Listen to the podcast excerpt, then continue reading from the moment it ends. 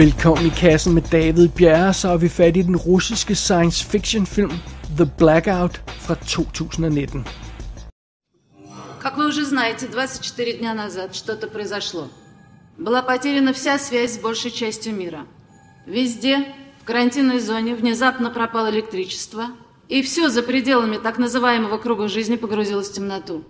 Большая часть этого круга жизни пришлась на Россию, а также на достаточно большую часть Финляндии, Эстонии, Латвии, Белоруссии и Украины. Разведгруппы, отправленные недалеко в карантин, доложили о схожих ситуациях во всех населенных пунктах. Så er det tid til at prøve kræfter med russisk science fiction igen igen. Den her film, The Blackout, eller The Blackout Invasion Earth, som den også hedder nogle steder, eller The Outpost, Avantpost hedder den også. Nå, anyway, den her film, den har nogle måneder på bagen. Jeg må indrømme, jeg havde helt glemt, at den var kommet ud. Men så derfor skal jeg blive nødt til at sige tak til lytter Henrik Rytter, som mindede mig om, at den her film eksisterede, fordi vi jo snakkede om et par andre russiske science fiction film for nylig, og så var det pludselig, at den her kom op i samtalen. Den havde jeg overset, men nu har vi fat i den. Øhm, øh, som nævnt tidligere i, øh, i anmeldelser af andre russiske film, så bliver vi altså nødt til at gå til lidt alternative filmkilder i disse coronatider for at få fat i noget storslået action. Og ja, russiske film, øh, russisk film er et af de steder, vi kan gå hen for at, for, for at se noget med gang i den. Og det er altså derfor, vi, øh, vi har fat i endnu en russisk science fiction film som The Blackout. Som Brendan Fraser siger i The Mummy, Tomb of the Dragon Emperor. Here we go again. Ja, sådan der. Så er vi i gang. Øh, I den her film, The Blackout, der er vi i Rusland i en eller anden nær fremtid. Jeg synes ikke, jeg erindrer, at de satte et årstal på, men øh, så det må jeg ikke lige hænge, hænge mig op på. Under omstændigheder, pludselig rammer et eller andet jorden. Alt strøm går. Byer bliver mørklagte, lande bliver mørklagte, fly falder ned fra himlen, al teknologi holder op med at virke. Eller det vil sige, ikke alt, fordi der er et lille område af jorden, der ikke er blevet påvirket af den her mørklægning, den her blackout. Det er et relativt stort område, det omfatter noget af Rusland og så øh, blandt andet Moskva, øh, en dele af Letland og så Ukraine og Finland og Hviderusland. Sådan en cirkel, et cirkelområde der i, i den region.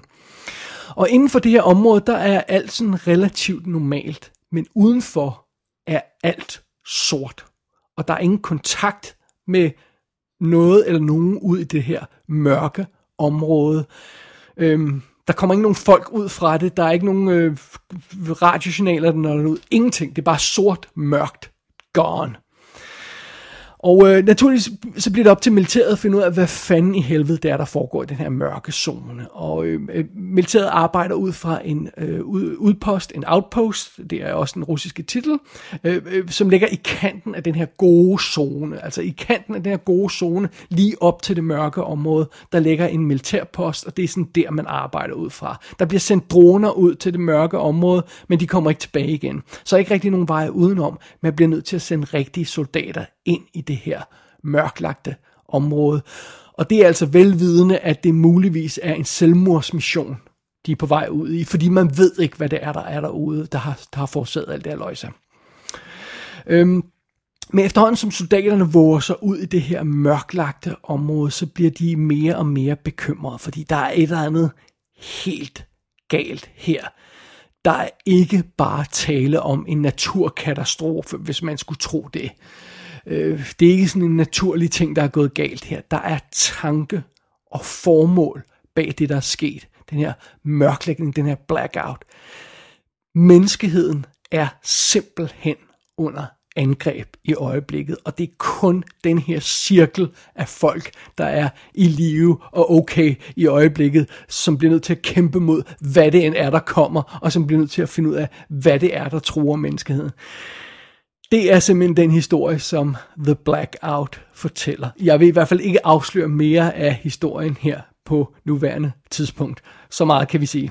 Og jeg tør også godt afsløre, at det her det bliver en spoilerfri anmeldelse, så, øh, så, så jeg kommer ikke til at afsløre, heller ikke senere, hvad det er, der foregår. Sådan alt for meget i hvert fald. Ikke mere, end vi bliver nødt til at, for lige at kunne snakke om filmen.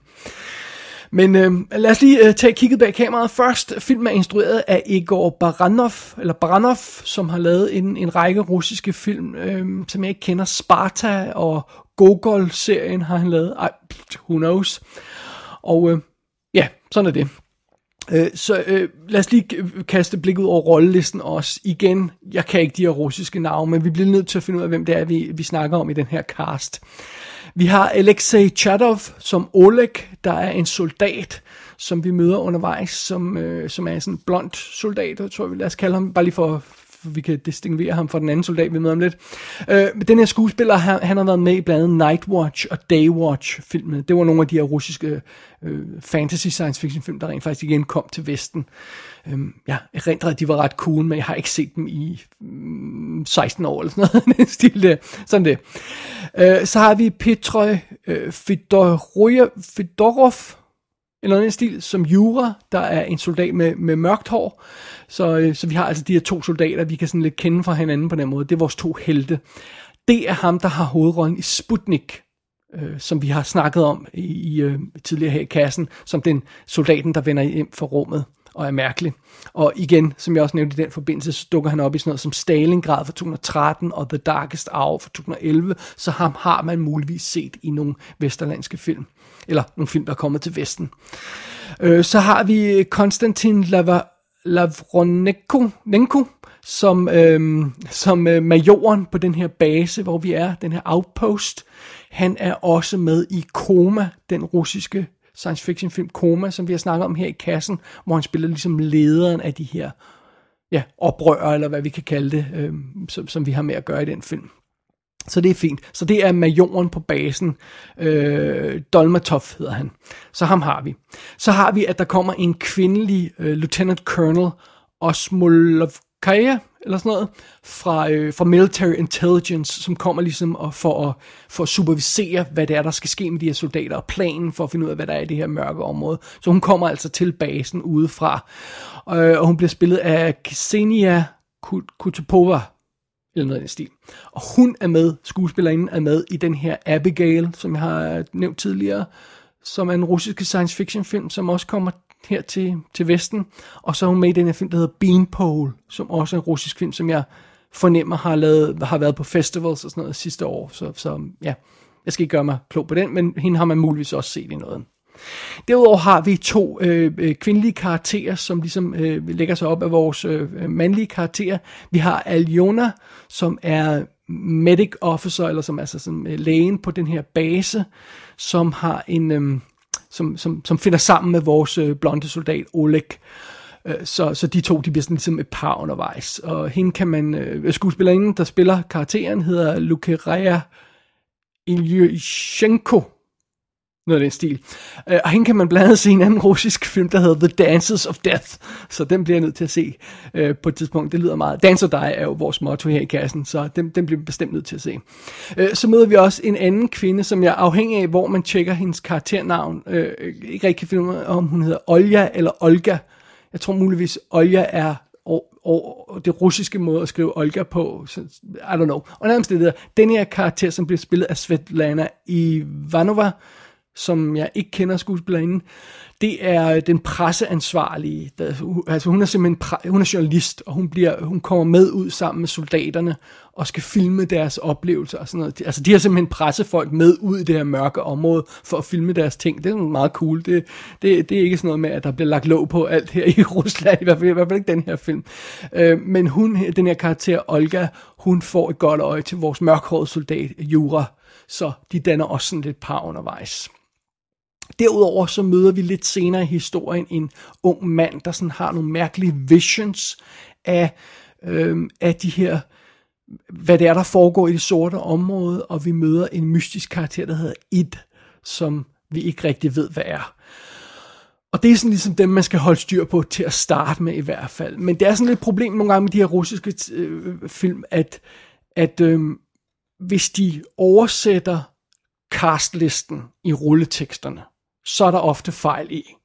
Men hvis de bruger den oprindelige castliste i filmen, rulletekst castlisten i filmen fra den russiske film, så står den med russiske bogstaver, og så kan man ikke læse det. Og det betyder så, at man er nødt til at gå til I M D B eller Wikipedia for at slå karakternavnene og skuespillerne op. Og de er ofte øh, enten modsigende, eller begge to forkerte, eller, øh, eller også øh, er man bare i tvivl, eller også er de mangelfulde. Så det er nogle gange en lille smule udfordring at få ordentlig styr på de her russiske film og castlisterne. Selv når man sidder og ser filmen, så må jeg indrømme, at jeg nogle gange kæmper, fordi man kan også være ude for, at så bliver karakternavn oversat en lille smule forskelligt, og så er man i tvivl om, det er den samme karakter, der blev snakket om tidligere. Så ja... Vi må, vi må, det, det må vi bare leve med, for vi må jo altså kaste os over de her russiske film, og det er meget cool, og så må vi finde os i, at der er en lille smule af en sprogbarriere undervejs, og vi må kæmpe lidt hårdere, end vi må, når det, der er tale om amerikanske film. So be it.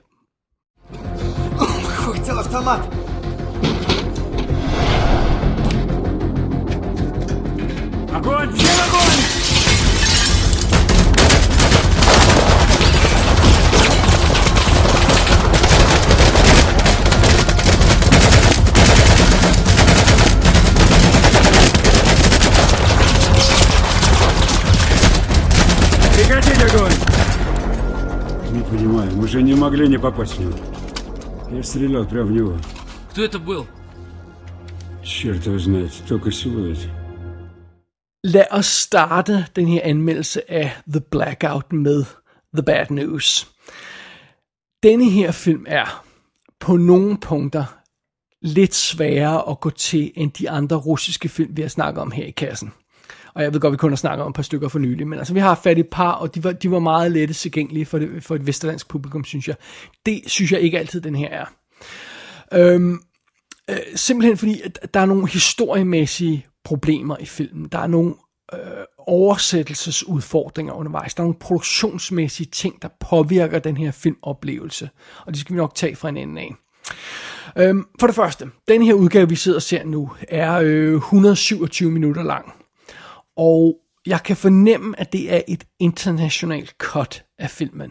Jeg læste flere, flere steder, at den oprindelige russiske version af filmen er et hundrede og treoghalvtreds minutter lang, altså to og en halv time mod, versus to timer og syv minutter. Og åbenbart så var den oprindelige russiske version ikke et hit, og åbenbart så var der nogen, der syntes, den var lidt kedelig, så det er muligvis derfor, at den er blevet klippet ned til øh, seksogtyve minutter ned til en kortere international version. Øh, Det er ikke altid en katastrofe at gøre det. Øhm, øh, det sker jo ofte, at man forbereder et internationalt cut af for eksempel kinesiske film, fordi der er sådan en masse øh, altså de her øh, lidt større sådan historiske dramaer og sådan noget. Der kan være en masse detaljer, som kineser føler, at der skal være med, men som Vesten, øh, Vesterlands publikum ikke rigtig kan bruge til noget, så derfor klipper man det ud. Og det er ikke nødvendigvis en katastrofe. Jeg ved godt, vi er filmnørder, og vi altid gerne vil se de uklippede udgaver af filmene og have fat i det originale og bla bla bla, det er så meget fint. Men der er altså nogle gange, hvor det faktisk er en god idé at få trimmet en lille smule i nogle, øh, nogle historier, og så lave det her internationale cut. Men under omstændigheder, hvis det er det, der er situationen, og igen, det er lidt svært at finde ud af, fordi, øh, ja, russisk film, hvis det er situationen, at der simpelthen mangler seksogtyve minutter i forhold til den oprindelige russiske biografudgave, så kunne det forklare nogle af de problemer, som der er i The Blackout. For eksempel er der sådan noget med, som filmen bruger enormt meget tid på at sige farvel til en karakter, der lige skal på orlov, og, og så øh, pludselig i et par scener, øh, et par scener senere, så er karakteren tilbage, uden nogen fanfare, uden nogen bemærkning. Så, når, når han er bare tilbage fra orlov, okay, fair nok. Sådan nogle ting som det. Der er sådan noget som, at hovedkarakterer pludselig forsvinder fra handlingen i besynderlig lang tid. Man følger sådan tre tråde i handling, og så følger man pludselig kun to, og tænker, hvad skete der med den tredje? Nå, dem, dem gemmer vi så lidt. Nå, så kommer de tilbage senere. Okay, fair nok. Der er nogle af de indbyrdes forhold mellem karaktererne, som synes at være uforklaret i denne her udgave af film. Og jeg ved ikke, om det er forbi, fordi der er mange oversættelser, fordi der er en lille smule sprogbarriere, eller fordi der er klippet noget materiale ud. Men der, der, jeg føler, der mangler noget her og der i forståelsen. Der er også nogle øh, bikarakterer, som forsvinder fuldstændig ud af plottet uden forklaring. Øhm, og det, det er svært at undslippe følelsen, overordnet følelse på den her film, The Blackout, øh, at, at der mangler noget her og der, at der simpelthen mangler noget. Og, øhm, og, og, og, og det er jo selvfølgelig ikke optimalt. Derudover så udvikler historien sig overordnet set også en lille smule mærkelig. Fordi det er ligesom om filmen gennemgår nogle faser i, i historien. Lidt som om det var sådan episoder af en tv-serie, hvis jeg skal lige sige en lille smule groft. Øhm, og, og det er selvfølgelig, øhm, det er, åbenbart skulle den her film også vises på tv og på russisk tv på et tidspunkt, det ved jeg ikke, om Apple gjorde. Øh, og så kunne, man, så kunne man måske forlænge den og klippe den op til episoder, og det er derfor, den er designet sådan, det ved jeg ikke helt. Men det er i hvert fald en lille smule øh, bemærkelsesværdigt, at det ikke føles som sådan en lang historie, det føles som sådan en stadie af historien. Man kan også sige det på en anden måde. Nogle gange så føles den her film som to film fra en trilogi, der er blevet klippet sammen til en. Det er ikke tilfældet. Det er ikke sådan, at man skal forstå det. Men det føles nogle gange sådan. Sådan det her med, at der, den gennemgår de her stadier i plottet, hvor man siger, der kunne man måske have holdt en pause, og sluttet en episode, eller sluttet en film, og så går, går den i gang med næste del af historien. Og, men nu er det altså bare én film, i stedet for. Og hvis vi lige holder fast i den idé med, med at det er to film fra en trilogi, der er blevet klippet sammen, så, så kunne man reelt spørge, hvad så med sidste del i den her øh, trilogi? Sidste film i trilogien, tredje film? Jamen, den mangler så. Øh, og, øh, hvilket så også øh, får os hen til pointen med, at The Blackout her slutter på lidt en cliffhanger. Ikke sådan en hardcore cliffhanger. Ikke sådan en, åh oh nej, øh, øh, øh, dramatisk kæmpe cliffhanger. Det er sådan mere sådan en end of chapter cliffhanger, a la Empire Strikes Back. Hvor vi siger, der er virkelig mange spændende ting, der hænger i luften, men egentlig er den her del af historien sluttet, og vi kan have en finale, og vi kan stå og kigge ud af vinduet i et rumskib, og så kan credits køre forbi, og, og, og så kan vi vende tilbage i Return of the Jedi, og se, se hvad der skete mere, mere. Det føles lidt som den måde her. Altså sådan, så det er ikke en urimelig sted at slutte historien, men den føles lidt uafsluttet. Så med andre ord, The Blackout er ikke en helt smooth og jævn oplevelse hele vejen igennem, når det gælder selve historien, og når det gælder karaktererne, og måden man opfatter karaktererne på. Men når det er sagt, så er det faktisk en ret cool film alligevel. Det synes jeg godt, jeg vil indrømme. Jeg synes, det er en cool, stor, fed science fiction film at se det her. For det første er der jo pitchet, altså udgangspunktet, setupet for historien. Det er rimelig cool. Det her mystiske blackout, der sådan rammer øh, hovedparten af jorden, bortset fra det her ene område, og man får ikke en lyd ud fra, fra det sorte område. Det er vildt scary, det er vildt uhyggeligt, vildt uhyggelig idé. Hvad der sker med alle folkene derinde? Hvorfor siger de ikke noget? Hvorfor er der ingen kontakt med dem? Og, og noget i den stil. Øh, og det er virkelig effektivt, når vi skal våge os ud øh, med en patrulje af soldater ud i det her sorte område. Og filmen formår faktisk at holde fast i mystikken og tvivlen ekstremt længe. Der går lang tid, før den rent faktisk sætter sig ned og forklarer os, hvad det er, der sker. Og, øh, og øh, det, det, øh, det, det, det fungerer skide godt, det må jeg indrømme.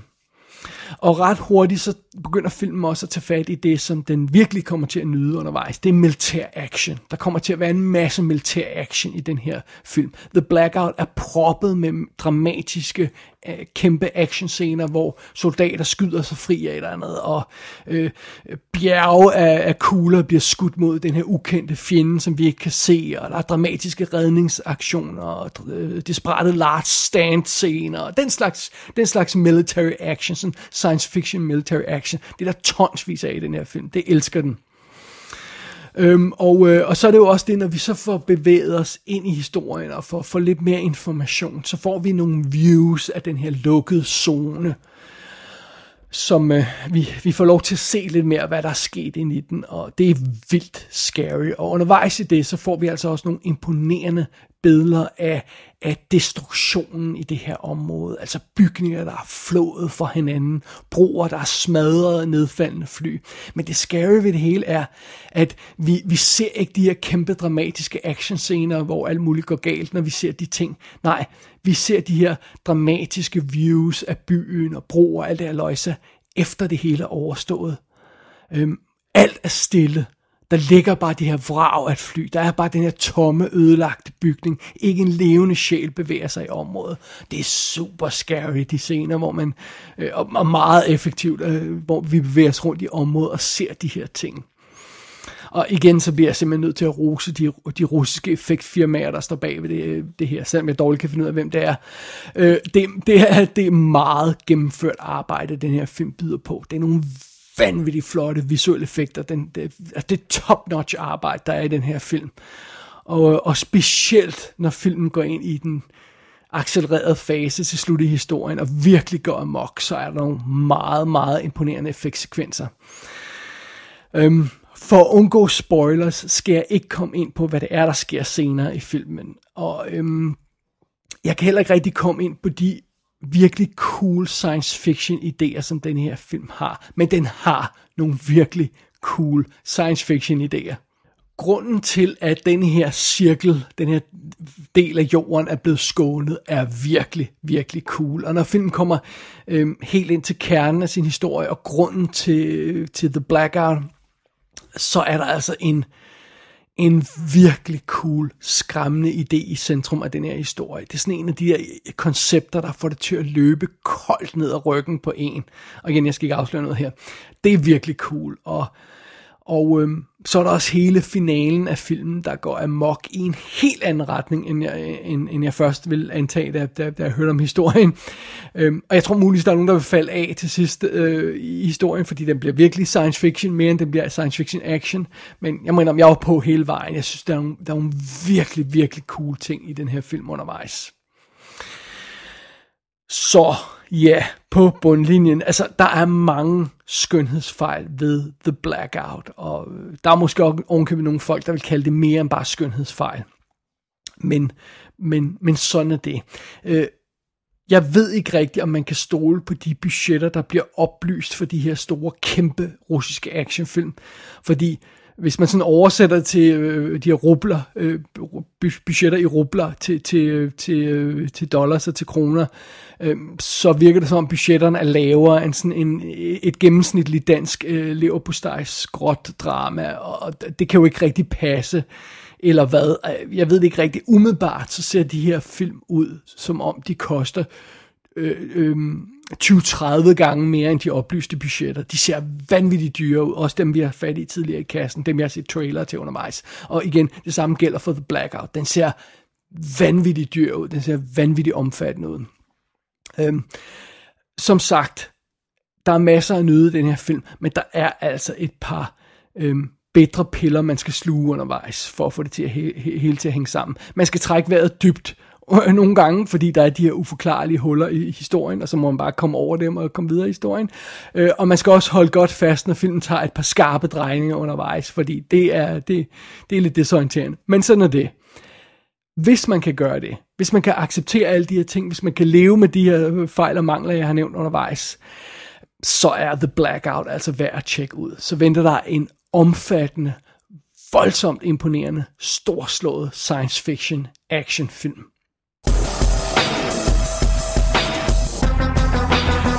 The Blackout er ude på amerikansk D V D og Blu-ray fra Shout Factory med det rigtige russiske lydspor og engelske undertekster. Der kommer en dansk D V D og Blu-ray i slutningen af året, men den har ikke det russiske lydspor på.